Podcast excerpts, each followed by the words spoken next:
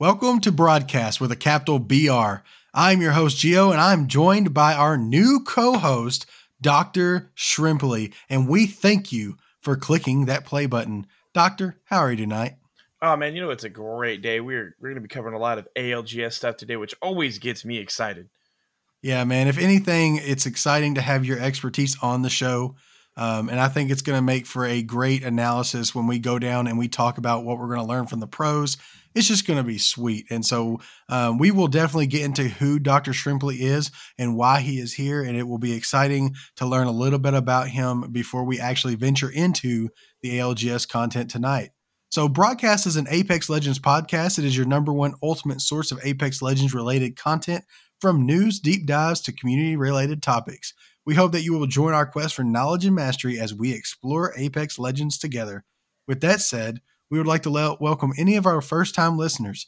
If you would like to become a part of the Broadcast community, please visit our Linktree at linktree forward slash BR underscore broadcast, where you will find all of our links. So let's go ahead and get into the topics. So as far as the topics go tonight, um, of course, the last A L G S um, episode we actually did was just me solo. So this is going to be really interesting to have Doctor Shrimply's input here. Um, and it'll make for a more exciting A L G S um, podcast and, and more exciting content. So with that, our announcements uh, in quick topics will be the first thing we cover tonight. We will then cover the A L G S structure very, very quickly, because if you want to definitely, definitely, if you want to learn about the A L G S structure, I taught you that last A L G S episode, right? So go listen to that. The first sixteen minutes literally covers the structure. We'll go over it a little bit tonight, but we will not go in depth. Um, then we'll have the A L G S results as far as week two for the North America region. And then we'll lastly learn from the pros, where basically the entire time I'm watching, I'm taking notes, and we're going to share them with you and give our opinion on them. Um, so let's go ahead and jump into the show announcements. So for the first, first thing is, I just want to say I apologize to Africa, the entire continent of Africa. I have failed you. Um, I called the E M E A group the Europe, Middle East, and Asia group last week, and it is actually the Europe, Middle East, and Africa group. So sorry, Africa. Uh, we thank you for your representation in the A L G S, and I will never, never do that again. So, um, yeah, sorry there. The next thing is a very exciting thing. It's not, has nothing to do with the podcast, but I definitely wanted to bring it out. So Pontus uh, Bigston, I guess that's how you say it, right, Shrimply? I have no idea. Yeah, Pontus Bigston, also known as at Chef Pontus. Solid there you game. Go. Yeah, so he said he put out a tweet that said, today all of A L G S Pro League receives their own private custom server. This means teams can finally expand their practice regime. regime. Sorry. It's a huge milestone for all competitors. Thank you, Play Apex Esports, for making it happen. So this is huge, right? Um, oh, yeah, these, massive. Dude, massive. These guys now, instead of waiting for scrims to happen with current A L G S teams, they can now get teams um, from within their organization, teams that they know, and then just get together and have scrims that way. And these teams that they're scrimming against might even be better than some of the A L G S teams, because and maybe they just didn't get to get in there. And it also gives teams that didn't even make it to A L G S the chance to maybe hop into some scrims with these pros, so that whenever the challenger circuit comes up or any other circuits come up, that they can maybe make their way into some of the A L G S games, right? So this is extremely huge. This is, allows them to jump into um, their own lobbies, create their own types of games, and and just have fun that way. So definitely a great job by Apex and Play Apex Esports for getting that to our A L G S team. So, um, you know, we can't thank you enough, because the more practice these guys have, the better strats they're going to come up with and the better content we're going to be able to provide, baby. Oh, um, and on that, That that actually is two big things for us that most people don't realize. So one, not only is, like you said, it can make it means they can make their own scrims where they can invite more people that want to have that chance, you know, to bump elbows with some of the best Apex has to offer, and maybe even discover more better, like more better, man, better teams. Got it. We're getting through this together as a team here. But yeah, that's one step closer to private lobbies for everybody. Oh yeah, man. And and it does kind of sting a little bit, and some people have alluded to that. It does sting that they're getting it and we don't have private lobbies yet. Um, but like you said, this is just maybe, um, you know, that look into the window of what could happen next for us as a, you know, casual public player. So Um, with that, we actually have our first event coming up tomorrow. Big event, first pop pop-up kill race. Um, and basically what it is is from eight p m C S T to twelve a m C S T, you're going to jump into the Shadow Royale, Royale event and get as many kills as possible. Each kill is worth one point. There is no placement points. So basically at the end of every game, you'll then take a screenshot where you'll show me how many kills you have. Then you'll use Discord to send that to me at geo number four five seven four. Again, that's geo number four five seven four. So you'll send me those screenshots after the time period happens or even while it's going on. I don't care. Bombard me with images. I'd love to see it. Um, and then at the end of that, I will then tally up the scores, tally up the number of kills, where whoever wins will get a thousand Apex coins. But there's something else. If you stream with a costume on, not talking about teeth, I'm talking about the full-fledged stream. I mean, I want you, if you're going to be, if you're going to be Fuse, I want that shirt off. I want you wet. I want you wet, baby. And so, you know, we definitely want to see that, um, you know, stream. And then you will be featured on our Twitter, our Twitch, and most and likely our new Instagram page, which is b r dot broadcast. Right? What else do they so, get, though, for dressing up in costume? They get an extra ten points towards their kills, right? So, and this could be huge, right? We've seen points mean everything between first or second place. Um, this could get you the win and get you the one thousand Apex coins that you're definitely going to want to have before the next season drops in, I mean, just a few days, right? Just a few days of what I like to think is going to be the craziest one yet. But one thousand Apex coins is a lot. It is. I mean, it's it's a good, it's good. It buys you the battle pass. Um, right now, I just bought a Loba skin with a Prowler skin on a, uh, Sick. Um, yeah, with a Prowler skin for only a thousand. So you can get it, right? We definitely want that Loba skin. Oh, yeah. Um, and this is free, right? Yeah. Yeah. Free. So Completely just jump in and do it. So, uh, the next free stuff is definitely you want to join the Dropping Spicy tournament. Um, it's called the Tropic Thunder tournament. It happens on November fifth. This will be after Storm Point drops. And so basically, if you want to do that, just make sure to go to the mash those buttons dot com where you can get to the Mash Those Button Discord to learn more information about that. Then we will have on November sixth, the day after, we will have Elmer Fudd's tournament, where then we will then drop again in Storm Point. And his tournaments are on point. If you've never been in them, they are casted. And both of these tournaments are actually casted. Um, but then on Elmer's in particular, they have a live leaderboard, which gives you updates you right away on where you are in placement. Um, you get a full, I think, two hours to drop in. Um, it's extremely fun um, and extremely good time with Elmer Fudd. Oh, yeah. I, I just want to say for both of these tournaments, for one, Exomat and Atom Bomb will be casting it. I will also, fun fact, be helping keep score for that tournament. Right. But when you go over there and you are going to join it, don't forget to tell them that the B R Broadcast boys sent you over there. And then for the Elmer mm-hmm. Fudd tournament, be ready for the most fun time I think that you will ever have playing oh, yeah. Apex. Oh, yeah. Definitely fun. Um, and then we, of course, want to support Apex by once again, and I, like I said, I will probably uh, note this every time until I see it change.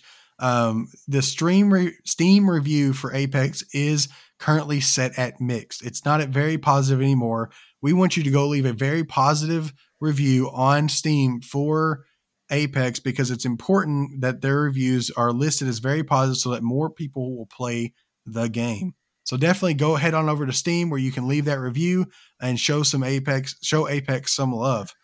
Oh yes, so, definitely for sure on that. Like these men and women that work on this game that we love so much play probably way too much. Um, They they work really hard for this, and we want to make sure that they know that we thank them for it. I, and I know from personal experience that Steam has had a lot of issues recently. Give them time and and just let them know that we're here and that we're going to stick with them. Yeah, definitely. And, you know, that's just exactly what I've been doing the last two years, sticking with this and really enjoying it. So um, with that, let's go ahead and talk about Doctor Shrimply. So Doctor Shrimply says he is a mild entertainer. He is also a caster, and let me get this right, the Chicken Esports, correct? Chicken Coop Esports. Chicken Coop Esports, where he casts games. He not only does the casting, but he also does analysis as the games are going on. So he has to quickly think and look at the games as they're happening and be able to talk about what's going on as a team plays throughout any map. So that's a big thing to have, and that's an asset that we here at Broadcast recognize as to be valuable. And so what we're going to do here is simply just go over who is Doctor Shrimply. So Doctor Oh. Shrimply you've been given some questions. Um, of course, why don't you just go ahead and tell us about your history? All right, a little quick, little usurped from the, the greatness that is the legend of Doctor Shrimply. So as far as like my family, I got me and my son. He's three. If you've uh, seen the last tournament we did, he made a surprise appearance and tried to get those teams to really pump themselves up for the next game by saying, go faster, kill them. Terrifying from a three-year-old, but I loved every second of it. Um, as far as like jobs, hobbies and stuff, of course, my hobbies, Apex, casting, um, listening to podcasts, maybe a little too much. Uh, um, I push carts for a living so that I can spend all of my mental fortitude, what three brain cells I have left, on content and Apex. Hey, do what you love, man. Do what you love. And what about your Apex history? How long have you been playing Apex? Um, and how has that been for you over these years? So mine is a little weird. So when Apex first came, I was day one for about a week. And uh, I was having a bad time with B Rs and just decided that maybe maybe B Rs aren't my thing. So I left. I returned like about a week before season nine. And for whatever reason, the game just stuck its dirty little hooks in me, and I haven't been able to quit yet. I did take a small break at the end of this last season, just had a lot of things going on. But ever since season nine, this game has held on to me and hasn't let me leave. Hey, that's exactly what happened to me. I think me and Kendra dropped around the beginning of the first of, you know, the first day or whatever. I said, no, this is not for me. And then he was like, good, I want you to do a podcast with me. And then, and so I gave it one more shot. And then I've been playing since the, since basically season zero is the, you know, how long I've been playing. So a very long time. So let's go over some Apex related questions with you. So first off, who's your favorite legend? Who do you want to show some love to? So right now I do have three current favorite legends, because it's one for play style. I love me some Fuse. Oh, Fuse is always going to be my favorite. Mm-hmm. All right, boys. Mm-hmm. All right, and then after that, as far as like lore goes, it's it's it's Pathfinder, just the way his character is as well. If it wasn't for Fuse, Pathfinder would be the one I play all the time and listen to speak. And then oh, yeah. I don't want to be a statistic, all right, but I got to show my love to Loba because I play her religiously in arenas. Oh, man, she's so good. And you play her so well in that format, in that, that type of game style. Um, you know, and you might be seeing you need to switch back to that Pathfinder because Pathfinder looks very strong on Stormpoint. I know we don't want to go to in, get into it today, but as far as the verticality of that map and going uphill the entire way, the I watched a lot of people play Pathfinder and they really enjoyed him because of his ability to get up the hills quickly. So big thing happening there. Big, big things. Big things. Yeah. Uh, and then your favorite map. So which one's your favorite map? So it's going to sound crazy, but my favorite one is actually the new one, Encore for Arenas. That map, oh, it just makes me even more excited for Stormpoint, because if they took the same care into that map, like they say they have two years of development, that, oh, I'm excited mm. for that. Solid. But I think right now it's got to be Olympus in the way it looks. I hate playing on it. God, I hate playing that map with a passion. I oh, when it was in ranked, I wanted to cry. But I love the way it looks. Mm-hmm. Oh, and plus it has, you know, Pathfinder's uh, ring there. Oh. oh, yeah. And I would say, like, as far as, like, looks-wise, now I think Stormpoint's a pretty map, but whenever, uh, you know, Olympus launched, I remember seeing the just difference between, you know, World's Edge and Kings Canyon that Olympus brought, and I really enjoyed how it looked. This new map, Storm, this new map, Stormpoint, just doesn't, it didn't get to me like Olympus did as far as aesthetics go. I think it's great. And I think that there's a lot to offer, but Olympus really just stole my heart whenever it first got launched. So definitely like Olympus. Well, for me, it's, I think I agree with you on the Stormpoint one, but that's because I think we already have Olympus. I think if we didn't have Olympus, that it would be the one that mm-hmm. changes it, because it, it would be bringing all that color, but Olympus was here first, even though it's got a strange color palette, but I love it. Yeah. And so with that, what would be your favorite P O I on each one of the maps? All right. So Kings Canyon, it's Caustic because he's disgusting. Mm-hmm. And I love that place. All right. Mm-hmm. Plus, you know, free guns. All right. And then we're going to so go bunker, bunker. Yeah. The, no, not bunker. It's no. the Caustic oh, Town Takeover new, spot. Okay. Okay. Well, yeah, his of course, P O I. It's sad that Caustic, whenever you say the word Caustic, it makes me think more bunker than his actual town takeover. Yeah. uh, Screw bunker. Uh, I hate dying there so much in those god-awful tunnels. All right, and then for World's Edge, I'm a sucker for, um, what is it, Bloodhound spot. I love it. I love the... The, trials. the whole trials, yeah, trials. Yeah. I was trying to remember what it was, and I, I just love the way it looks. It, and it, mm-hmm. it, it's that splash of color that World's Edge simply does not have. It is doom yeah. and gloom, which it needs to be, but I like that little splash of color of what could have been before they destroyed everything. Yeah, and of yeah. course for Olympus, it's it's got to be the ring. I'm always wel- welcome in a good punch out. I'm Mike Tyson, baby. Let's go. Yeah, I mean the ring has been. Uh, a landing spot for me for a while because the loot there is really, really, really good. So uh, the why rotations, don't you, the rotations, yeah, definitely. Oh. So you get the loot up and then you can rotate to some better loot. Um, so, so far, I mean, that has been a great town takeover um, with that, that area of the map. Why don't you go ahead and tell me which one's your favorite mode? Do you enjoy B R the most or do you enjoy uh, arenas the most? It's actually just ranked. Right. It's pretty much all I play. Though I do I do kind of slightly prefer the B R, but that's just because I'm better at it. And I've been playing it longer than I did the arenas, which is still relatively new. But the, the B R is, there's something unique about being the better player, not just in a shootout, but being smart about your rotations, where you're going to hold, when to fire when you get close to end circle, which will be big later, everybody. Mm. End circles are big. Extremely. Yeah, ranked is my favorite mode as well, so... That's that's really good that we're going to have kind of the and and the reason I mean you can definitely see we're covering A L G S um, because ranked is one of our favorite modes. We enjoy that competitive play style, and so obviously that's what draws us to A L G S. And so with that, what is your favorite? What is your play style? Is it aggressive? Is it passive? Are you a survivalist? What do you look to do in each and every game where you drop? See, this is why me and you need to play B R more, but we've been playing a buttload of arenas because you needed mm-hmm. to get to plat. So when it comes to B R, I am very aggressive right off drop. If I land hot, I'm going to grab a gun, find whoever's near me, and I'm taking them. They're becoming a statistic on my way to the top.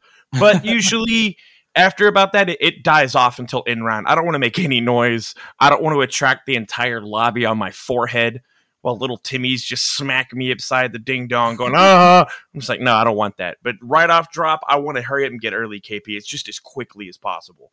Yeah, man. Uh, man, just, uh, just the name Timmy brings fear to the hearts of many in A L G S. Especially if it's Timmy. Yeah. Like I heard that during the playtest, uh, I heard third party mention that it was them two, Shay and Henry and Simply Ashton. And they were in, um, in command command center or whatever that is. Mm-hmm. And I, and Timmy was in there with them and just completely wrecked them. Like didn't even blink. It was crazy. So, so little, little flash forward for a minute. I just want to say, sheesh, sheesh. Is insane. Exactly. That team has probably some of the most potential out of anyone. Yeah, I mean, just, they, they oh can do Lord. a lot, and it, we'll definitely talk about them, if anything, just to mention them because they are they are worth mentioning because of the personalities on oh, that team. Sure. So let's go ahead and move into our first um, point here. Um, it is A L G S structure. So basically, I just want to give you a little bit of highlight of my voice just cracked real bad. No, it didn't. Oh we'll ignore God. it. We'll ignore it. Yeah, I am a man. I'm a, I'm a freaking man. I'm a real boy. Yeah. Um, so we have split one, where there's teams split into four groups of ten. Basically, they're put into an A, a B, a C, or D category, right? So for like, you know, the United States, or for not United States, for North America, you have ten teams in A, ten teams in B, ten teams in C, and ten teams in D. And each week, a different group will face a different group. So, you know, for instance, this week, I believe we had A versus B and C versus D, whereas last week we had A versus C and B versus D. And so what this actually causes is a difference. You'll start seeing differences in play style um, for the entire lobby based upon who's playing in these games. So it's really interesting to see how that, uh, you know, comes out as these different teams take on each other. They think of how the other teams play, um, either like, you know, they, maybe they drop with familiarity. Well, then you'll see the whole lobby being playing positional, right? Rather than aggressive and trying to get kills. So it's extremely exciting to see. Well, well, after the split one occurs, we will have the at-risk teams facing uh, the challenger circuit, where only eight teams will remain, right? So eight teams will return back um, in order to play in split two or the split one playoffs as well. Once split one ends, we will then have the split one playoffs where the top three teams from the split one playoffs will get a golden ticket that takes them straight to the championships. Once that occurs, split two will be happen. All those other teams will be moved back into split two and will face off again in the A B C D format. Then, of course, we will have another split two playoffs. And then, of course, after that, we will have the championships. And so we have a lot going on. Um, just know that in the next three or four weeks, what we will be covering, right? So last week, we actually covered Europe, Middle East, and Africa. Um, so if you haven't went back and listened to that, make sure you do. Um, this week, we are covering the North America region and their match three and four. Next week, we will cover Asia Pacific North is match five and or four and five. After that, we'll cover Asia Pacific um, South, match seven and eight. And then on December fifth, the week of that, we will cover the South America match number eleven. And so basically we'll cover each week all the way up to the playoffs. Then we'll have a playoffs episode. I think after playoffs happen, they usually take a break for Christmas and around that time. And then split two will occur. And then we'll follow the same format. And what we are doing here is we are trying to cover every region Um, specifically in an episode so that you find out what the best teams are in these regions. So when we go to talk about playoffs and talk about who's there, you will understand how they got there, why they are there, and what they have done to get there. So it is extremely exciting for us as we go through this, because not only is it we're talking about the best teams here, but it gives me and Doctor Shrimply a chance to figure out what, what uh, people make up each team. What is the best, you know, what, what does each team, do they drop uh, for familiarity? Um, you know, what do they do that makes them better than the rest? And so when playoffs come, we'll really get to see these teams shine um, as they take on a lobby of twenty teams that are just ruthless and have fought their way through five weeks of crazy play in the A L G S. So Doctor Shrimply, do you have anything you'd like to say about um, the structure? It's it's their gaming chairs. That's what makes it better. Their gaming chairs. Exactly, exactly. It's the gaming chairs. It's the it's the quality of mics. It doesn't even matter yeah. if they have a mouse, keyboard, or a controller. If they just have a good mic and their good gaming chair, they're yeah. gonna come out on top. It's, it's their comms and their comfort of their seat gets them through to the end. Exactly. And so one thing that I want to do before we move on to the results is definitely highlight the placement points and the kill points for each match. And I'm talking about during a, a game day, a group will play six matches where they will fight for placement points and kill points. And what that looks like is placement. If you get first place, you get twelve, second, nine, third, seven, and anything below that, who gives a, who cares? Right. Nobody um, cares. Nobody cares. uh, and then after that, you get one point for each kill. So while placement does bring a lot of points, we are seeing that teams are getting a lot more points because they get the kills. Right. So that, you know, we'll see these teams fight it out as they um, not only go for placement, but go for kills so that they can come out on top at the end of the day. So again, I would like to remind you that if you would like to find the information that I'm talking about, you can go to E A dot com forward slash games forward slash Apex Legends forward slash compete forward slash over overview forward slash rules. And we will put that in the description for you to find, but definitely go there where you can read all the rules and regulations that each team had to look at in order to sign up for the A L G S. Um, so with that, Doctor Shrimply, why don't you go ahead and go into topic two, the A L G S results, and talk about the li- overall leaderboard as we go into week two. All right. So with that, we had, what is that? Sentinels with twelve points. Looks like they got just some solid games in. Sanoke, Crusted, and Lou, awesome players. They, they did what they came to do and played their hearts out, and it looks like it really paid off. We had Space Station right behind them, also with twelve, but due to the points, they ended up getting second place instead of first. And apparently, I don't know if y'all know this, but if y'all did watch it, Xenial had an insane Valk mm-hmm. play at the end oh circle, which I think, oh man, it was... It was nuts. Yeah, oh man, dude. He like, so like, Imagine like being claustrophobic in a circle full of people that you don't want to touch, and then you're just Valk, so you decide to fly out, and you you look down, and everybody below you is bleeding to death, but one guy's standing there, and he's he's he's roughed up, but he, he needs to die, and then you just shoot them uh, rockets right into his face as you float back down to gain the victory. That is exactly what Xenial did in in week one of the A L G S, and it was freaking disgusting. And man, with the Sentinels, if you haven't watched Lou stream, go do it. He's one of the most re relaxed, laid back guys, but he's also one of those guys. I think he has, he did like this one thing where he went from bronze to Apex Le Legend or Apex Predator in one stream, or, or like bronze to Masters or something. It was absolutely nutty. Yeah. So him and him and Timmy are crazy. S simple mm-hmm. as that. They're, they're bonkers. I don't yeah. know how they do it. I couldn't. No, thank you. So but who took third place? Third place was Noble with nine points. Uh, that's Impulse Rack and Lucas. They fought real hard. They showed that they were here for the long haul, and they pushed mm-hmm. and pushed and pushed. And you know what? Third place still isn't no slouch, and neither is nine points. They're only three behind the other two teams, who were tied for first and second. Mm-hmm. Esports Arena also had nine, which, again, due to how the points work, they got the fourth instead of the third. That's Doplix, Gittle Cakes, and Verhulst. Hey, that was hard. Hey, man, I want to be on your team. Um, my name's Skittle Cakes. They ain't no Skittles to mess with, though, and you can take those cakes, right? So all, all uh, I'm saying is, is there somebody named It's Timmy slaughtering kids in a public lobby right now? Yeah, there is. And with that, why don't we go ahead and give a special sh uh, shout out to our favorite in fifth? Well, my favorite. I don't know if I you agree. have a favorite. It's right, them. So our favorite is, what's our favorite called? Sheesh. Sheesh. So we have Nicewigg, Apraise, and Timmy with seven points in fifth place. And and to be honest with you, the reason we specially shout them out is, man, I am in Nicewigg's Discord. I watch his streams while I'm at work. I watch his streams at home. And he is just the most down-to-earth guy.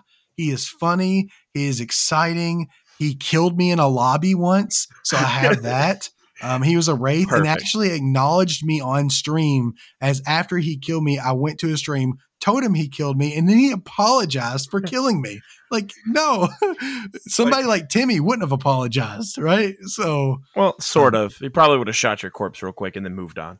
Yeah, yeah. And then Timmy is one guy that just brings Um, the attitude that you need for Apex Legends. And not only that, but his just knowledge of the B R genre in general is just worth, it's worth tuning into a stream and listening. So to see these guys in the A L G S, the number one, uh, the number one uh, controller player, along with Timmy and Apraise, um, great team here. And we look forward to what they can do in the future. Why don't you go ahead and give us the match day number three with N A, A versus B, teams to watch.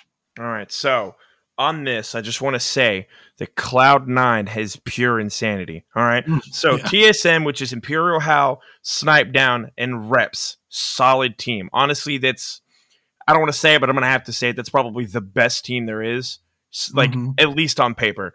And yeah. I might be a little biased. Uh, I loved Snipe Down back in the Halo days, so I'm a little biased. But they did have a rough week one because Cloud nine decided to play mind games by grieving them in their streams all week. And it looks like it paid off to at least some degree. Yeah, it did. I mean, even in week two here, they just didn't come and, and really do what we see should have come from people like Imperial Hal and Snipe Down. I mean, these are people that you're paying a college credit's worth of money to go get taught by, and they're not able to take Cloud nine down. And Cloud nine is one crazy group of kids, man. Crazy. Oh, yeah. Uh, so who's our second team that we want to watch? Energy, which, as a fan of Sweets, I one hundred percent back this. All right. Mm. eighty-three thousand they have won this year. Just, that's a big number. Yeah. Okay. Especially with COVID going on. Huge oh, yeah. number. Rocker, um, Nathan, and Sweet are, they're a solid group, and they did some inc just insane stuff, especially in circles. There was a couple times where uh, I really thought they were going to get just knocked out, and they still managed to make it to third, especially when they lost their third in one of the games, and they still managed to wipe a team to, I think they snatched second place in that one. It was just Sweet, and um, I think it was Nathan that was with him. Yeah, yes. man. And I think Sweet, the reason I like Sweet is I think he is the one guy that on his Twitch is he has the picture of Shaggy from Scooby-Doo uh-huh. as his dude. I'm a, I'm like a Scooby-Doo freak. Like if there's one thing you want to talk to me, it's about um, anime was. Now I'm I'm a mainstream um, noob and weeb. It's okay. I like Naruto, Attack on Titan, and all that. So if you want to talk to me about that, I'm a Scooby-Doo freak where I love every episode of Scooby-Doo, and I'm also a Disney lover. As most people don't know this, but I've actually been in six musicals in my life. So I don't look like it, I don't sound what? like it, but but yeah. That's so crazy. Um, my favorite music is actually musicals. So um, this guy having uh, Shaggy as a picture of his uh as his Twitch stream um you know personality, ah I just love it. But who's our who's our third team to look at? Renegades, which is oh, Saucer, yes. Pow Pow, and Vaxlin. And I did get to watch a little bit of the A L G S where they were in there, and I gotta say I I really believe that they have what it takes to to compete with Energy and T S M and all of them and just really give us a good showing of just what mm-hmm. Apex A L G S is.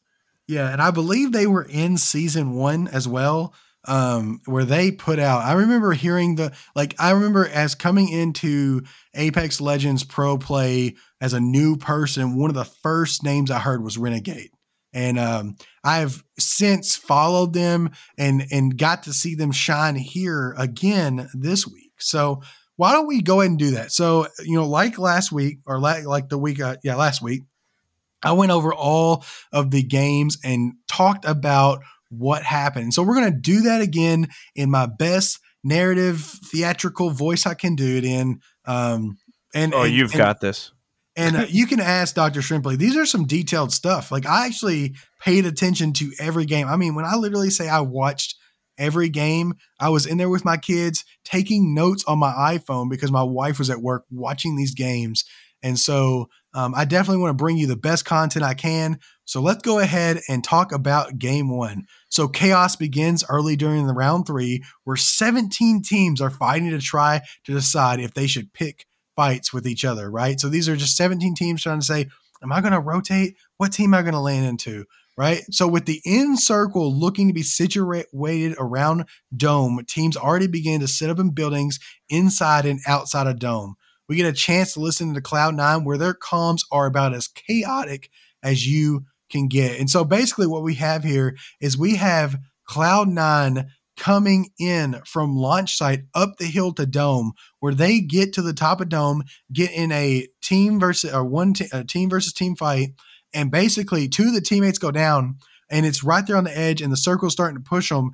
And you just hear Cloud nine, shoot, keep shooting, shoot, shoot, shoot. And like, I mean, these dudes are just complete douches to each other, but as we've seen, their comms work. Well, of course, they meet their demise. We then have the in-ring. It has four teams, and there's only one building. So Charlotte Phoenix takes the win coming from inside the building. They had been in there all match. They had sat there quiet, been patient. Um, you had T S N on top, one of the top teams, and you had N R G outside of your door. What do you do next? You just simply walk out and you slay them. That's exactly what you do next. And that's what Charlotte Phoenix did here with a composition of Gibby, Bloodhound, and Octane. And Doctor Shrimply, the one thing I loved about this match was it was a perfect showing of, of Gibby's abilities in an area where there isn't much cover, because as you saw the circle coming in, you had Gibby domes, like six of them in a line where the dome shell kind of overlooks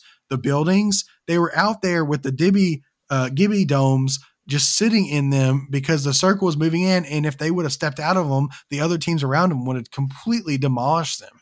So oh, yeah. it was so- a great game.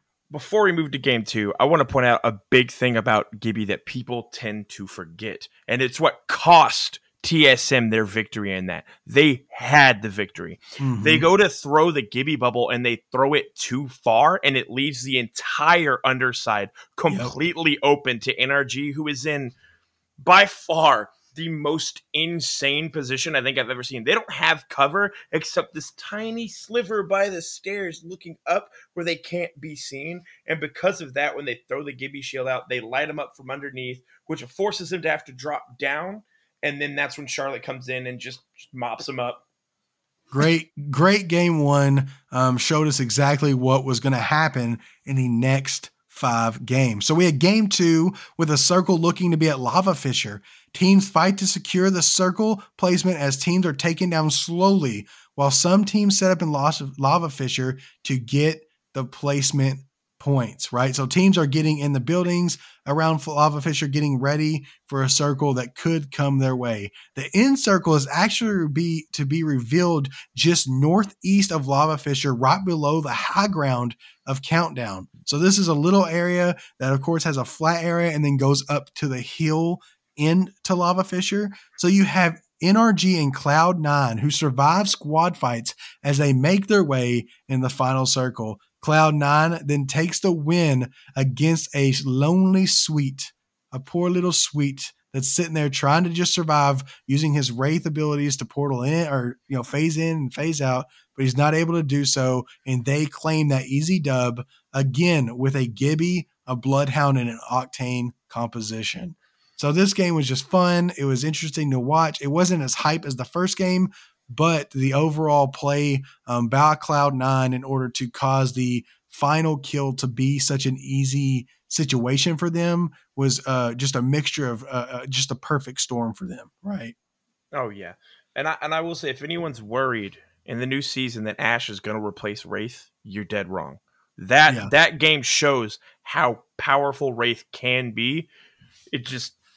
I don't think Sweet would have lasted nearly as long if, if he was anyone else. mm-hmm. Yeah, and we're definitely going to be talking about that in future shows about what Ash will bring to the game, to L G S, and who exactly do we think that Ash will replace. We've got ideas, and you need to be listening in future shows to find that out. So, game three, we have Circle will be between Epicenter and Overlook. Um, of course, we got a valley there. Teams drop smart in order to gain loot, such as T S M at Climatizer. Final ring looks to be, be between the cliffs and R Vs at the north part of Overlook, right? So you have a little bit of cover both on the backside of the cliffs, but also in the R Vs. Clyde now, Clyde, Cloud nine or C nine, who everybody is looking at at this point, puts themselves in great position on the cliffs as the rest of the teams congregate over by Overlook. Six squads in, are alive as the final circle encloses. N R G uses their patience and sheer gunplay to take the win from Cloud nine and Benchwarmers, who had better positions over them the entire final circle. It is the smart play that brings the win, and this is the first time we see a composition change for the winning team with a Gibby, a Valk, and then again Wraith, right? So, yeah. sick game. So sick game. The, the biggest thing that was a smart play was the fact that Sweet, in his infinite wisdom, is using the biggest, clunkiest man in the game as a human shield. He, his buddy is knocked, the Gibby's down, and he hides and ducks in and out from behind him while his buddy keeps that knocked or the knockdown shield up to keep him alive. And I know that his health had to have been dwindling, but because of some good dancing, even though there wasn't a bubble shield, and just good shots, he was able to grab that win. And I thought that was just nuts. Man, Sweet is such a good, such a good player. It's such a game. I think he is the team leader on that group, actually. So he is such a good guy, such a good guy. All right. So then we have game four. Circle looks to be placed by Geyser and Big Mod. Yeah, yeah. Rampart, show her some love. Final circle looks to be at the high point of Geyser. Teams drop like flies as the in early rounds, Uh, three and four as a circle starts to move in. High grounds, chokes, and buildings are full of teams trying to figure out where to rotate next and what fights to push. Plenty of action occurs as only five teams remain as the fifth circle closes. Hal is back on Crypto from Bloodhound, making great scans and plays. Three teams wait for the final circle as each are in positions that could be where they could be wiped at any time if they make the wrong move. Cloud nine maintains the high ground while taking out T S M and Premier with fashion, right? So Cloud nine had the high ground on that, uh, I think it's the northern part of Geyser, I believe. Mm-hmm. Yeah. Yeah, the, the the north, it's the northeast part of Geyser. They maintain that high ground. Um, T S M falls to Cloud nine. T S M does a really, really good job at, at wrapping around and downing, or no, Cloud nine does a really good job of wrapping around and downing members of T S M with an L-star. And then Premier kind of comes out the building and just, they're just not as good as Cloud nine. Let's just be honest. Just not. They, so the biggest thing here is, once again, Gibby shows exactly why he is a staple. If you are trying to get into the pro scene and you're not running a Gibby, first off, you're crazy. That's okay. You do you. But I always recommend bringing a Gibby, especially if you're playing for money, for instance, because he's too strong. Just that ult is nuts. And a lot of those got dropped left, right, and center. Those things were everywhere. Just, just what is it? The the artillery stuff just coming down on top of everybody, mm-hmm. along with those yep. Gibby bubbles saving them. It was yeah. it was insane. And they had the Gibby, the Bloodhound, and the Octane, so they were able to rotate quickly, but also have the ability to scan if they needed to, which helped them in this final circle. So then we have game five, where three teams die early while the other teams chill and fragment east and west as the circle is set to move in the northern portion of fragment west near the lava stream and barely with barely any cover. Teams are using every crevice they can find in order to not take damage. It is Cloud nine as they are hungry for blood as they take out teams from all directions. I mean, you should definitely go back and watch game five and just watch Cloud nine, sh- you know, put dominance on this entire lobby there at the end. But it's unlucky who take the W with the ring coming in with a lucky win with only one kill, while Cloud nine rep- brings in fifteen kills. So, you know, while uh, the placement points count, Cloud nine will beat them as far as placements go, or as far as placement goes with this game, just simply because of the fifteen kills. And unlucky really grabs that win um, with very little skill. It's uh, they really just push in whenever only one person on Cloud nine is available to fight, and uh, they kill him. That's it. It's the only kill they get. So right. I, I understand why they were holding back and they were waiting, but Cloud nine getting fifteen kills at a second place just dwarfs what Unlucky mm-hmm. did to get a win. Like yeah. points wise, the fifteen kills, I if I if I remember correctly, that gets you more points than mm-hmm. the first place placement at all. Plus they got second oh, yeah. place, like which is big for them. And not to Ish. mention they were using Gibby, Wraith, and Caustic, which is yeah. my favorite setup. It's just nasty. Yeah, yeah. Gibby, Wraith, Caustic, great setup. Um, too bad that it was being used by a team that is just that third-party person that sits back and only gets kills whenever they know they can win, right? Um, right. Then we had game six, where this is big. The third-place team, T S M, goes out first, right? The teams rotate to try and figure out where to position with a weird final circle looking to be near Thermal Station. Teams hold back from pushing despite winning K P to try to secure the win, because this is the final game of the day. The final circle comes in at a slightly north of the high building just south of Thermal Station, as seven teams get wiped and leave four teams to fight to earn more points towards their day scores. Renegades, the boys, completely demolish the final team through pet, passive aggressive play and smart map rotation. And again, the Gibby comes out on top here. Renegades are below all three teams as they're fighting up top. They use the bombardment to come down in between them so that they can rotate um, to go up to the high ground and secure that final win. And in the ultimate fight, they they even get past everybody with the high ground um, there, and then are able to completely wipe that team in order to secure the win. So it's a great play by them, and, and a huge, and I believe they actually, um, I think what I remember seeing is that they actually had an Octane, or it might've been Cloud nine. One of them had an Octane and they jumped over the group to get the high ground. So Octane is pretty relevant whenever you're trying to gain that high ground advantage, especially if two teams in your way are fighting each other. Well, what are they? They ain't going to look above them in order to fight. They're going to try to fight everybody in front of them. So in this play, Octane made sense, right? Um, oh, yeah. So with that, you know, the leaders from day one come out with Cloud nine almost getting that one hundred points that we hoped for. They actually get ninety-seven points for the day. I mean, these guys were just killing it. There was no one that could touch them, because in second place for the day was N R G with only seventy-eight points. And then third place was so far behind with almost almost half as many points as Cloud nine at fifty-nine Renegades. But hey, as long as Renegades can be mentioned in that top three, I'm a pretty happy person, because they are one of my favorites as well. Um, oh, yeah. Do you have anything else you'd like to say about that first day? Oh, just to throw out there? I mean, it's it just goes to show, especially in the last game, that it doesn't matter who you are or how good you are. Literally anything can happen in A L G S. I mean, on I think I would say on paper, T S M is supposed to be the dominating powerhouse, especially as most people give Imper- Imperial Hal like the number one spot. And yet we see here that they got a little antsy, got a little out of place, and got punished for it. And Renegades was able to come in and grab a third place. That's yeah. big.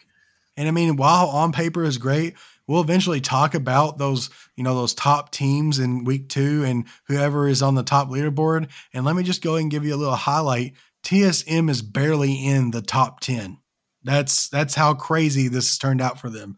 Right. So why don't you go ahead and give us um, match. So match day number four was in A, and it was group C and D. So why don't you go ahead and tell us about the teams to watch?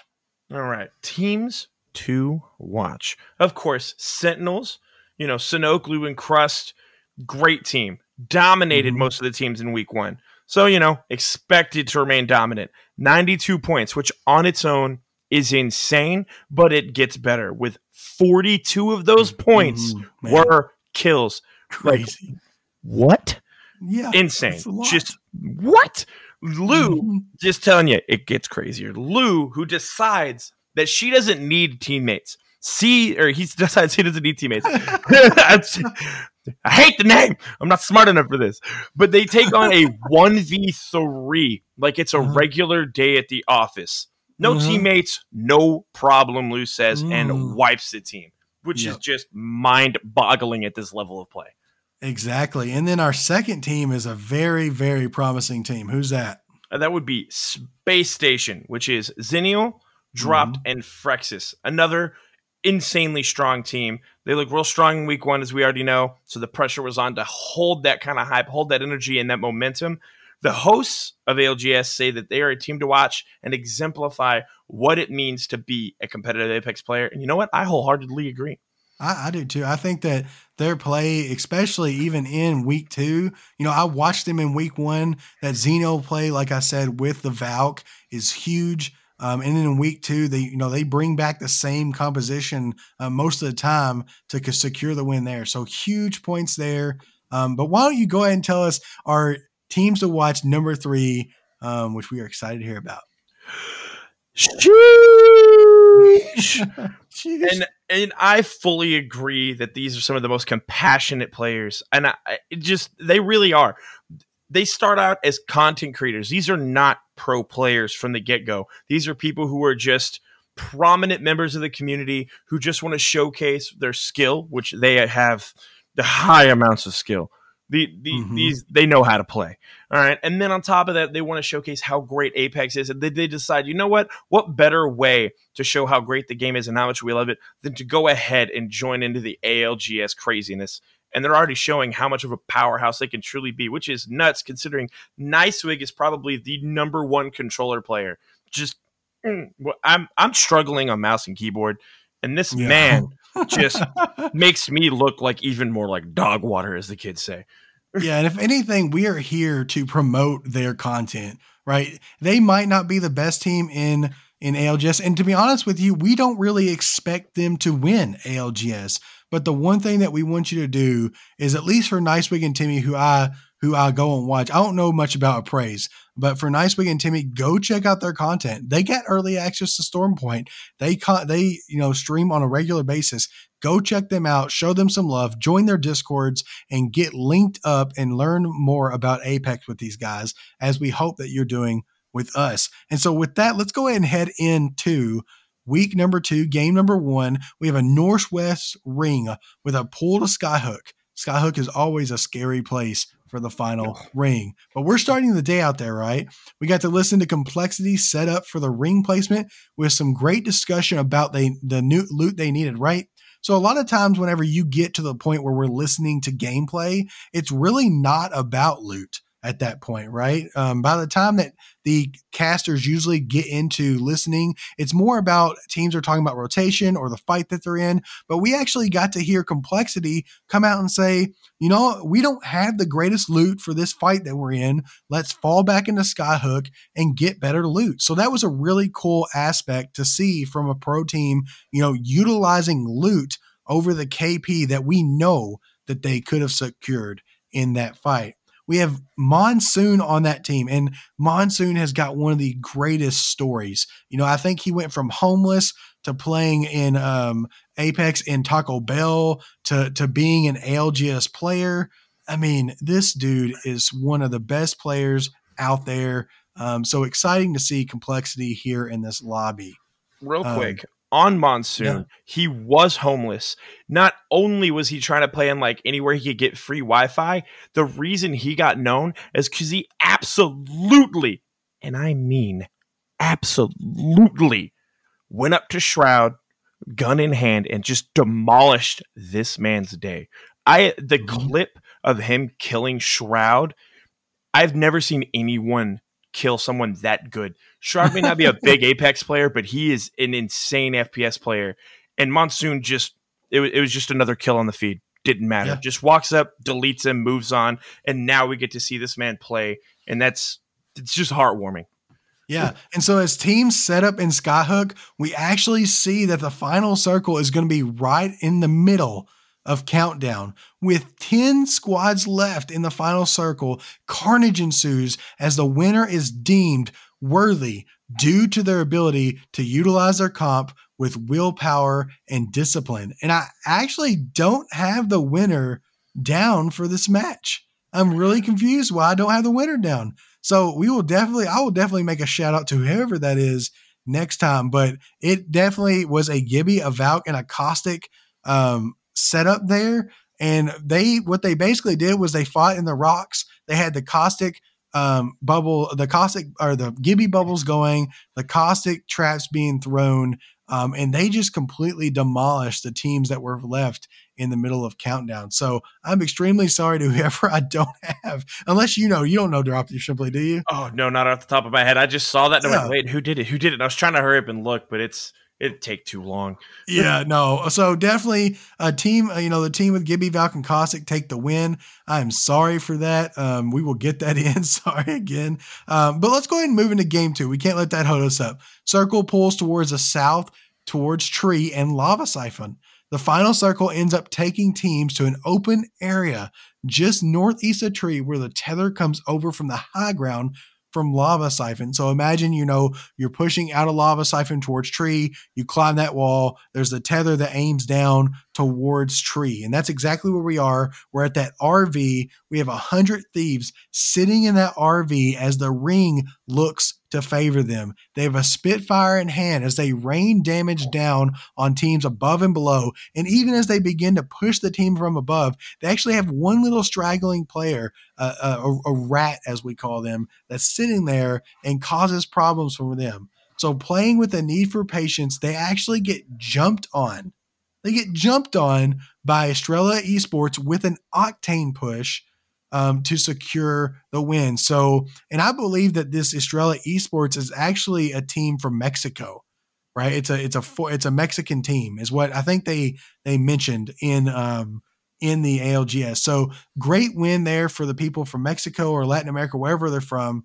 Um, and they had a Gibby, a Caustic, and a Valk composition, and they were just perfect as they waited patiently as a team pushed into Um, one hundred Thieves, who we thought would win, and then they came in and did the cleanup, and it was great, right? So great game two um, in week two.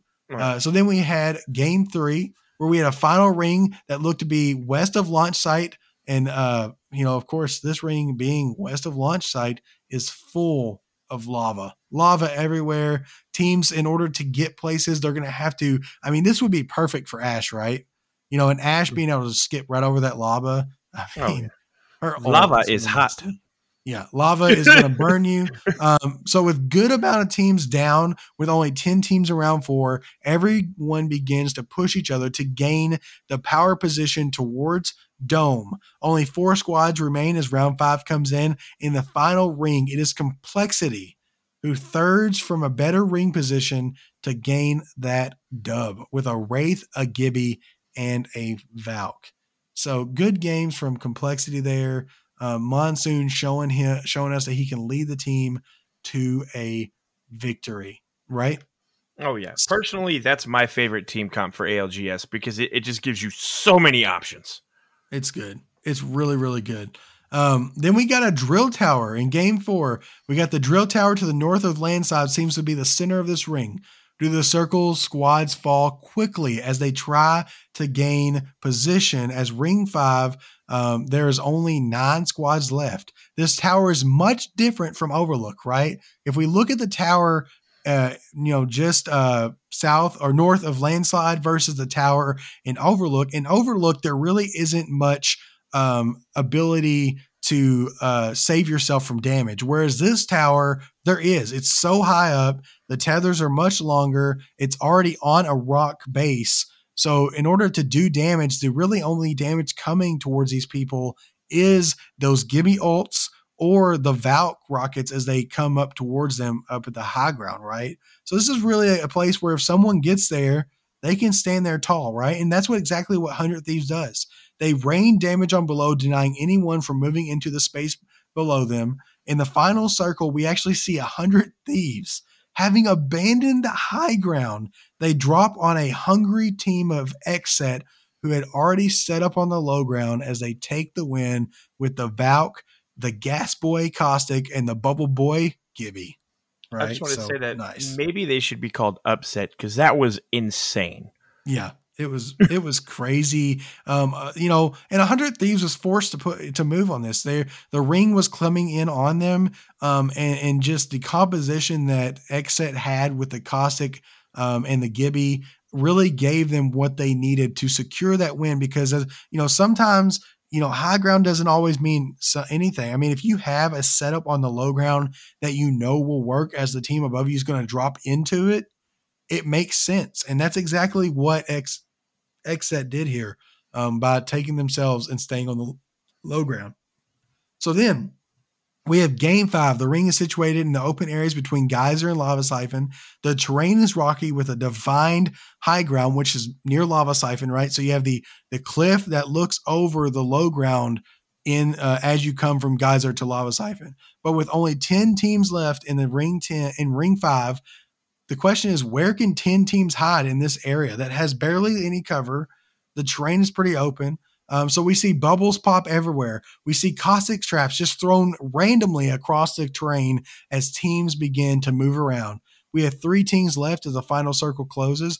Esports Arena comes from the high ground in patience to wreck the remaining two squads on the low ground, knowing that they were only two players left. They do a smart strat where they send two players down in order to confirm the kill while one remains on the high ground with a composition of Gibby, Valk, and Caustic. And so that that strategy right there, Doctor Shrimply, you know, the the ability to see that only two people are down there and you you only want to send two and leave on the high ground. What does that do for for someone like esports if the two people on the bottom are, are to go down or down one person and then the high ground guy has to push in? So on that, I got to see this in the last tournament we did, or last tournament I did with Chicken Coop.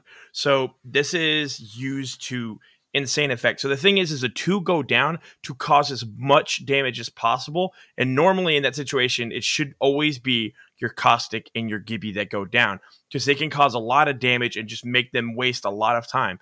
And they can use that Valk to float and heal while the others slowly just die. Mm-hmm. And I so mean, even if I'm they good. go down, even if they get screwed in some weird way, all she has to do is stay up there and out heal them. So great. So great.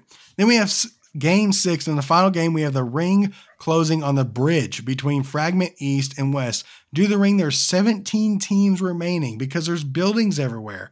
right? The big the buildings actually start to become scarce as teams begin to fall because they are forced to move into the building where other teams are, and you see teams dropping like fries. There's one team, one bridge, there's one building, and there's five teams. And once again, X S E T comes out on tops by showing their dominance as the bridge, uh, as the circle starts closing, they have the high ground on the bridge, knowing that the low ground teams are fighting each other. They drop down, and with that little bit, little sliver of final circle left in order to gain a great win with a Valk, a Caustic, and a Gibby composition. Such a great way to end week two of A L G S for the North America region. And with that, our leaders of the day were X S E T with seventy-six, Esports Arena with fifty-four, and Space Station with fifty-one, proving that Cloud nine has came out on top for the overall weekend um, there at the second week of the A L G S for the North America region. But we have different overall leaders, and exactly who are those overall leaders as we compare week one and week two, Doctor Shrimply? So first things first, it it may blow some people's minds that most of the teams we've just mentioned aren't in the top five, especially Cloud nine. Didn't make it. Insane amount of points. Somehow didn't make it to top five, but that's just A L G S. It's just crazy. So top five, we have our boys in blue, essentially. Sheesh! Holding it in with seven points. Uh, fourth place is Esports Arena with nine. Nobles in third, also with nine, again, due to how the scoring works. Space Station in second place with twelve, only tied in points to Sentinels, who have first place due to the points. Now, I will say, before we go to the week two leaderboards, it does not stay the same. Mm-mm. No, Cloud nine definitely makes that entrance into the top five in week number two. Not only that, so does X S E T with their insane display mm-hmm. of dominance. Yes. So with that, they make it to fifth place with thirteen points, which is big. Just for a quick comparison, we try to find them in the they they they aren't top twenty. I can't even find them on the sheet. They didn't even make top twenty. And now you want to tell me they're in fifth? That is insane. Yes. Sentinels are now in fourth place with thirteen points. Just due to the scoring, they are just barely above X S E T. Cloud nine, you would have, you would believe they'd have been first the whole time with the amount of like the performance they gave. They have seventeen points for third place. Esports Arena beats them by a point for second place, eighteen points. And Space Station coming in at number one with nineteen points. Yeah, the boys in yellow. The, the they got a cool little logo there with a little little Space Station head and a yellow circle. They're definitely in style, and they are coming in on top, man. Such a great ending to week two. It results that we didn't expect, right? When we saw oh, week no. one, did not expect this, especially with X S E T. I would say that they bring the biggest upset as far as the leaderboard goes, as they passed Renegades, Noble, N R G, T S M, Sheesh. I mean, these guys went from the bottom literally to the top, man. Such great players. As Drake would say, started from the bottom, now we're here. Exactly. And with that, why don't you go ahead and tell us the top kill leaders and what teams those people were from in week number two. All right. For everyone listening, I want to make it perfectly clear that this is nuts. Just mm-hmm. the, the, the things I'm about to tell you are going to blow your mind. So for the three top kill leaders that we have, X S E T comes in to hold first and second place. Second place is held by Klain with fifteen kills. Nuts. Clarify in first with fifteen. They're tied together. Now, who's in third? You would think maybe they're too far apart. Maybe it's crazy. No, it's Slurpee from S X G with fourteen. Like it, S X G is in ninth place currently, and they're still mm-hmm. showing that they're here to fight, that they are willing to take fights to try to get themselves up. So I'm pretty excited to see where else they can go in the next week. Yeah. Great teams here, great people um, playing for these teams. So, and all this does is show you that, you know, it doesn't take kills to get that top spot, you know, and these people in here are people who are wanting to fight towards the top spot. X S E T and S X G are not teams that are going to be like, oh man, we expect them to be at top one. These are teams that know they need to come in and fight, and they're putting the kills out there in order to get that placement on the leaderboard, as the split one playoffs are only three or four weeks away, right? Why don't we go ahead and talk about the different uh, team comps here uh, that were played in this group, uh, and not only this group, but also the first group on day number uh, three as well. And also just most of ranked. Mm-hmm. You you will see these comps everywhere. They're good comps. So we have our number one comp, which is the Valk Gibby Caustic. It's great. You have a lot of options. It's not my favorite, but mm-hmm. I know why people use it. You you've got good defense. You've got good offense. If you don't think Caustic can be aggressive, you're, you're wrong. Then after that, we've got Gibby, Octane, Bloodhound. Feels like we could just say these are the O Gs here. That's mm-hmm. just, I mean, there's no need to really explain it. We all know why it's good. After that, we've got Gibby, Crypto, and Valk, which a lot of people might find kind of weird. Oh, but but Crypto's not so great, but we will get into that. I'm pretty sure, Gio, you've got some good notes for this as to why okay. he's here. All right, and after that, we've got Gibby, Bloodhound, and Wraith. The other O G squad does not need any explanation. And then after that, it's Gibby, Wraith, Valk, which is my personal favorite for ranked stuff. Just you're it's it's just good. It's just good. You like rotations, mm-hmm. you've got it. You need to get in and out of places, you got it. You need to get in a big fight, you've got it. It's it's solid. Yep. You need to rain down damage from above. You need to come in and, and, and steal somebody with a portal. You need to fly out and reposition to get to the high ground in order to take the dub. You've got it with that. Um, you know, I really love And, and I really didn't expect to see much of Caustic, especially on World's Edge. You know, if we were playing in Kings Canyon, perfect. Caustic would have been there. Um, but, man, Caustic in these end circles is one of the uh, best picks to secure a win, right? Such a great pick. Um, and most of the teams won with that composition of Valk, Gibby, and Caustic.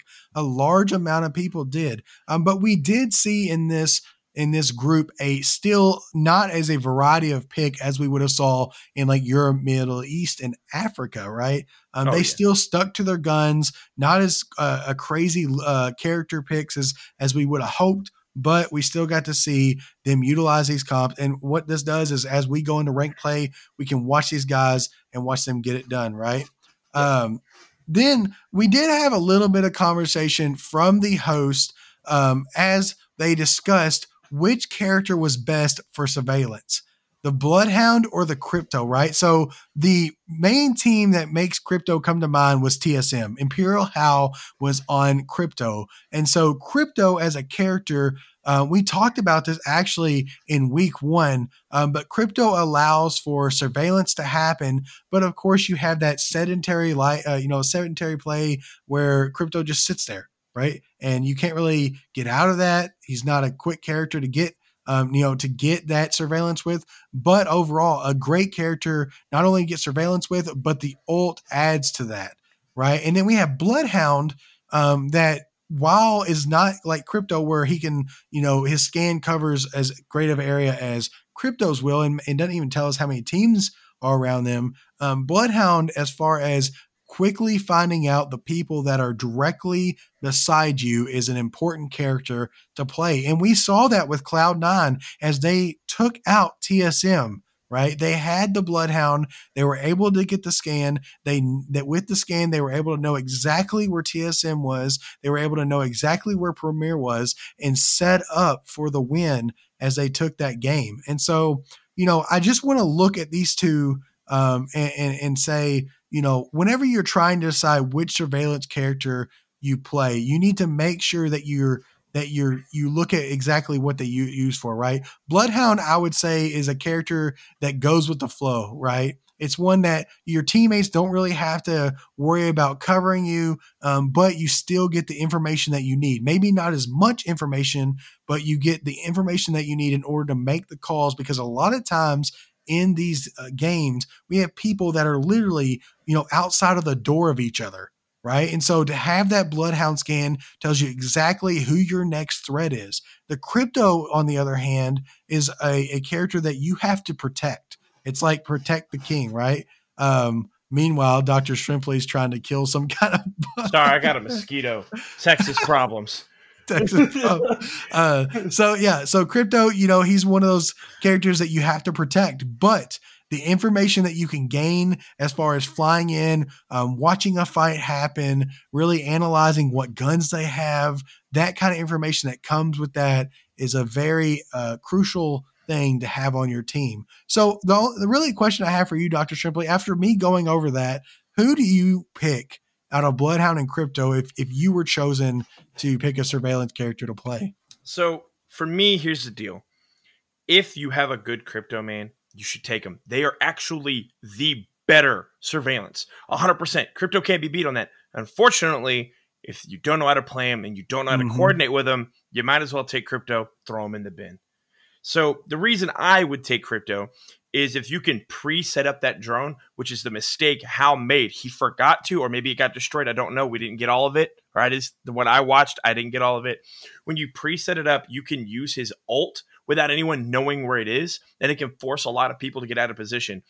Or you can set it up as a flank watch, which is what I would have done in the situation they were in. Set it up somewhere. Don't try to get scans with it. Just have it watching your flank, and nobody can come up behind you.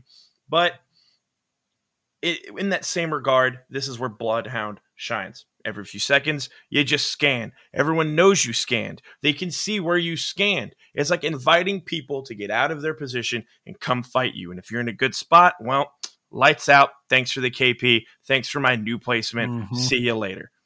Yeah, with the scan, like with Bloodhound, it's instant. Um, with Crypto, you're going to hear that drone, right? And you have an ability to take away the scan and surveillance from Crypto. Bloodhound, you don't have that ability to take that away. Um, so Bloodhound definitely brings, and, and that's who I would pick, right? Um, I, I like playing Crypto because I like um, being a little bit passive, but Bloodhound, as far as aggression, um, he can be played both as an aggressive player and a survivalist, um, or they can be played, sorry. Um, you know, they can be played that way. Um, but that definitely takes us into our final topic, which is learn from the pros, right? And Crypto here. So last week I mentioned that, you know, if you're someone going against Crypto and you get it, you, you'll get the indication that the Crypto ult is happening, quickly drop your armor. But the same thing goes for whenever you're on a team with Crypto, right? A lot of people, we see shield swaps happening whenever someone has a Kraber, you know, hey, give me your purple shield. I'm already red. I can level it up. Same thing can be applied here with Crypto, as you can swap armor whenever you use a Crypto ult to gain Evo points, right? So huge here. Did you yeah. have something to say? Yes. So on that, something that people will probably try to respond with or think is a great way, and I've had to test this and shown that it doesn't work. If he activates ult and you go, haha, I'll delete the drone, he doesn't care. It goes off anyway. So yeah. you just don't take the time to shoot it. Let it happen. Take your armor off. Move on. Yeah, but definitely, you know, whenever you, if you're somebody with like white armor, uh, the rest of your team has blue, and, you know, your Crypto's about to ult, ask your Crypto, hey, take my armor um, so that I can get it boosted up to that maybe next Evo shield, um, right? So Crypto can be strong there in particular. Then we had Gibby, right? And this, this is the legend portions.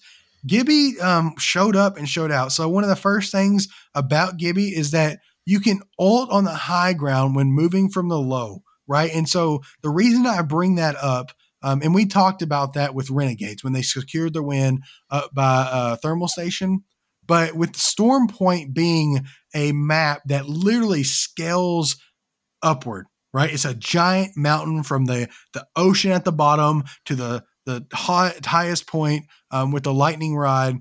Um, this is going to be one of those characters you're going to want to play because as you're moving up, you can literally put a Gibby ult in between you and that team that will block their their vision of their vision of yeah their their vision and will also deal damage to them if they push you.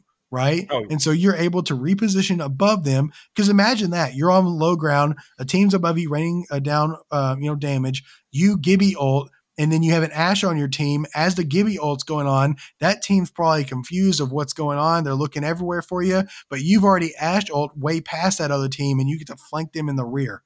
Right. Oh, yeah. Which Such is- a great composition. We're going to be talking about Ash in the regular episode yeah. with Elmer Fudd. That's later. Be sick. Yeah. Yeah. Just so, be careful. Fudd's going to get crazy, everybody. Just know he's going to get mm-hmm. crazy. uh, and then one of the other things I saw was, you know, Hundred Thieves was in that tower whenever they were in that game, and they had Gibby.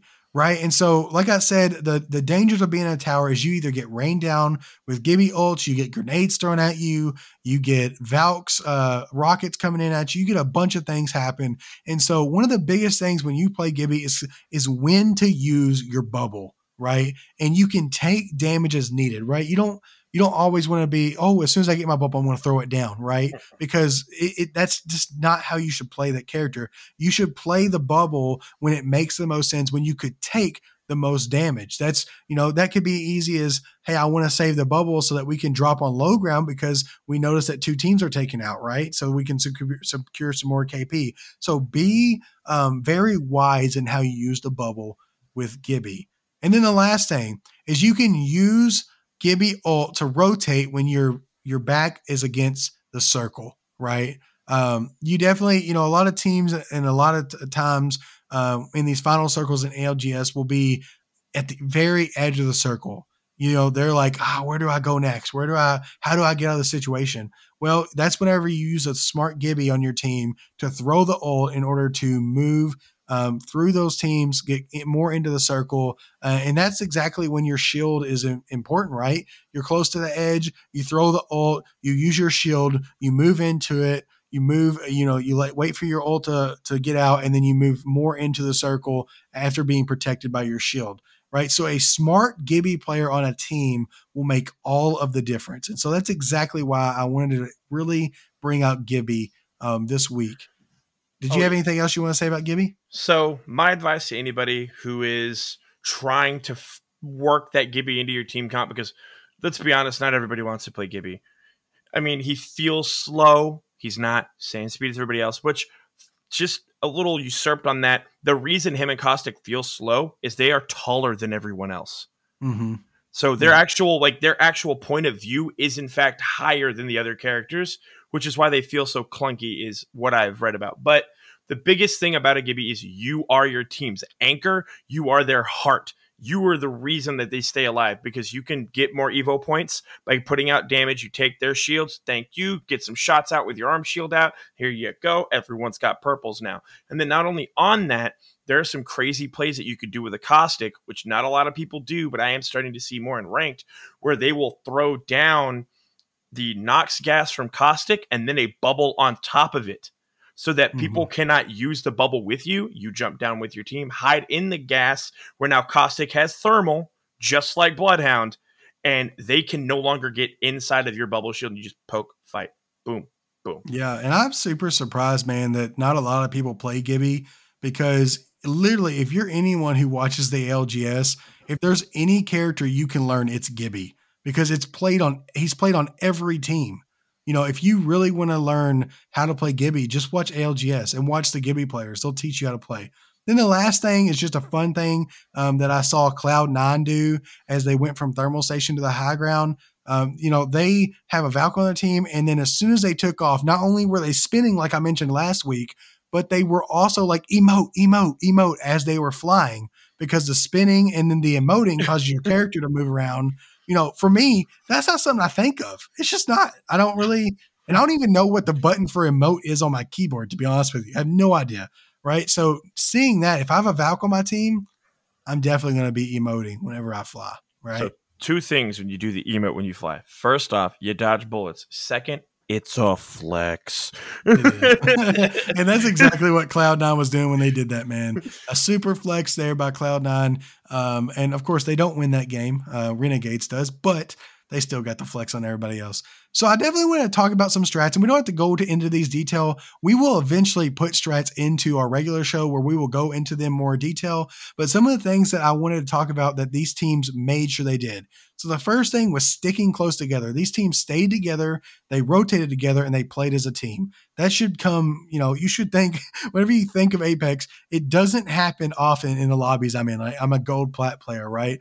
A lot of people will venture off on their own. In A L G S, you don't see that at all unless it's necessary or unless you're just as great as Lou and you can just go take a one v three casually and destroy anybody you come in shot with.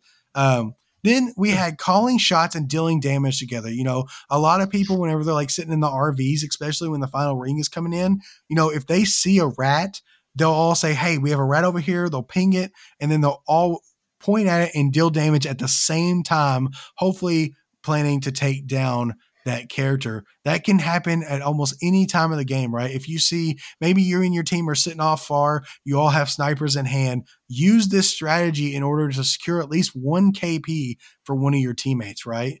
Uh, very, very, very big here. Um, seeing multiple teams drop and rotate and set up extremely early for ring. This is almost in any A L G S game. At least two or three teams is going to set up in that final ring. They're going to guess exactly where it is, and they're going to be literally having to poke for damage in order to get their, their uh, Evo shields leveled up. And so you can utilize this, right? Set up in that final ring. Say, say you land close to it. You're like, I don't want to spend the whole game rotating. Go ahead and set up. You know, put a couple of shields in there for swap. Um, do anything you can to prepare for the final ring that's coming towards you.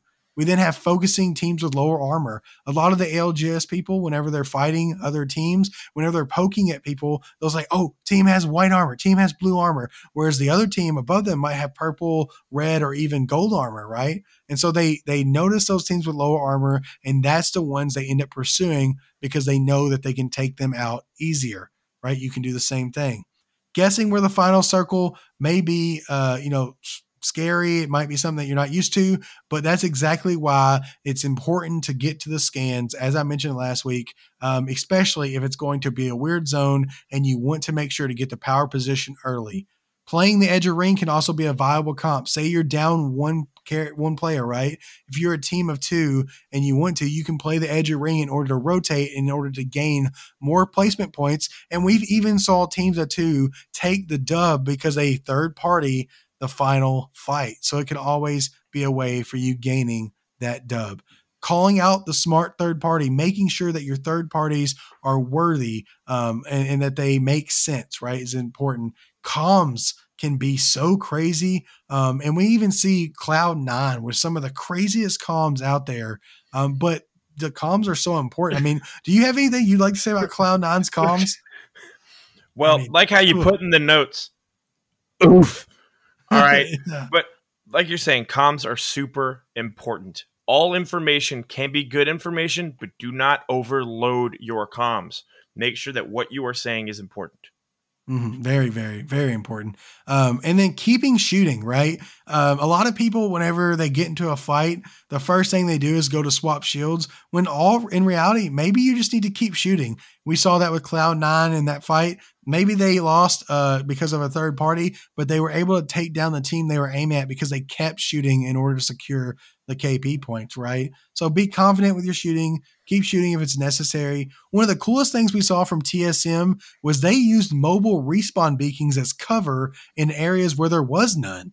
I mean, yeah, that that was so huge. That play over in Geyser, as soon mm-hmm. as I saw him calling in, the casters had no idea what was going on. As a man who used to main Caustic for a little bit and using his canisters as quick cover, I saw him start landing. I was like, that's just free cover so they can stop getting shot by it's people crazy. On top of the building. Man, and this is exactly what the pros are for, to teach us this, using something that somebody like me would never, ever think of. Right. And a bill, and also, you know, my final strat here was finding your angle. Because T S M used those, they were able to stay behind them and find the angle in order to do damage. Yeah, they end up losing, but they still were able to do damage to suppress Cloud nine as long as possible because they were able to find their angle, knowing um, which way to aim is important, right? Which way not to take as much damage as possible is one of the things that, you know, you definitely need to keep in mind as you push up in the rank system. And then lastly, I had three small fun things that I wanted to cover um, that I just thought was unique, right?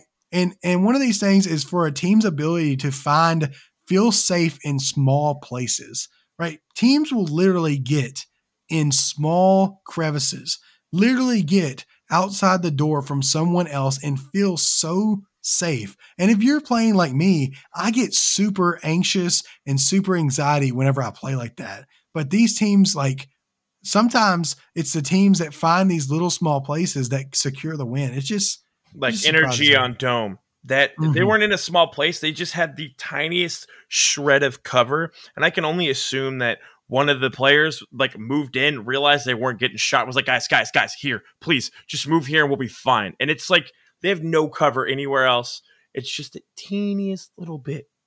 Yeah, and and then, and then the uh, second one is, you know, being teams being as close as possible, but they won't engage each other. Teams know, like, literally know they can push in and do and kill this whole squad, but they literally won't engage them because they know it's not smart, right? Yeah, and it, it just amazes me. Like that Skyhook circle, when there was literally a team in each building. Each building had a team, but they didn't engage each other. It just... It just it just all amazes me as what people are doing in this battle royale genre, it's right? And then the last thing is knowing what teams are based upon where they're positioned. C nine, when they were there pushing a thermal station, knew that the team that was on top of thermal station knew exactly what team it was. I can't remember exactly what team it was. I think it was N R G, but they said that's definitely them because we know they will play like that because they're smart enough to do it. Um, and that just that's just really cool. Uh, to see that teams pay that much attention. So on that big thing too is the thing that blows my mind is that in other games, you have a coach, an analyst, and then your players. It, you don't have that in B R because you're mm. never doing one-on-one fights. So the players have to be their own analysts for nineteen other teams. Yeah. Yeah, man. Such, such cool stuff coming from the A L G S, man. Such great things to learn. Um, and with that, man, we're actually done with this show. Um, so we definitely want to thank you for listening. We want to thank you all for jumping in. If this is your first time, we want to make sure that you come back. And the best way to make sure that you will listen to us again is by going to our link tree at linktree forward slash BR underscore broadcast, where you will find our Anchor, our Twitter link, and our Discord and our Twitch link. But also you can support the show by going to Patreon forward slash BR underscore broadcast as well. Um, you know, go there. We have tiers as low as one dollar a month, and we only go from one dollar to three dollars to five dollars, and five dollars will get you exclusive access to our notes. So we're not asking for much here. We know that we're not going to be rich from this. And the the big thing about this is we want to give back to the community exactly what Apex has given to us. And that's just an enjoyable time, a time to spend with each other, and a time to grow with each other. So, uh, Doctor Shrimply, why don't you go ahead and go over uh, your socials so that everybody knows where to find you?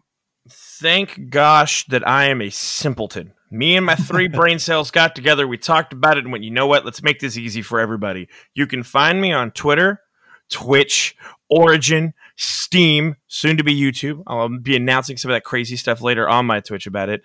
Not yet have an Instagram set up, and Discord, all as Doctor Shrimply. Just search in our the B R broadcast one. You can also find me in some other ones like doc, uh, Dropping Spicy, like we talked before. Just look for Doctor Shrimply. You'll find me. That's where I am. Like I said, I'm a simple man. mm-hmm. And you can find me on Twitter at Broadcast and Apex Legends prog, uh, Podcast. You can find me on Twitch at B R underscore broadcast. You can find me on Origin as Mass Geo, Steam as Geo, YouTube as Geo Gaming, Instagram as G O C, or now the new Instagram B R dot broadcast. And then you can also find me on Discord at Geo number four five seven four, where you will drop into Shadow Royale tomorrow night, submit your games, and gain a thousand Apex coins towards that next season's Battle Pass. Ain't that right, Doctor Shrimply? Hold on one more time. I couldn't hear you. I was way in the back walking my fish. How many coins? A thousand Apex coins tomorrow night by just submitting some screenshots to me and maybe even doing a little bit of costume dress up on your stream. So we hope that you join us there. We ask that you please share the show with your friends and that you rate and review them on your favorite podcast platform of choice. Of course, we are looking for that rate on Apple Podcasts. We have five, five stars right now. We need more. We need you in order to get more listeners for this podcast to become the number one Apex podcast to date. And we will see you next time on Broadcast. Thank you for joining. Be safe. I love you.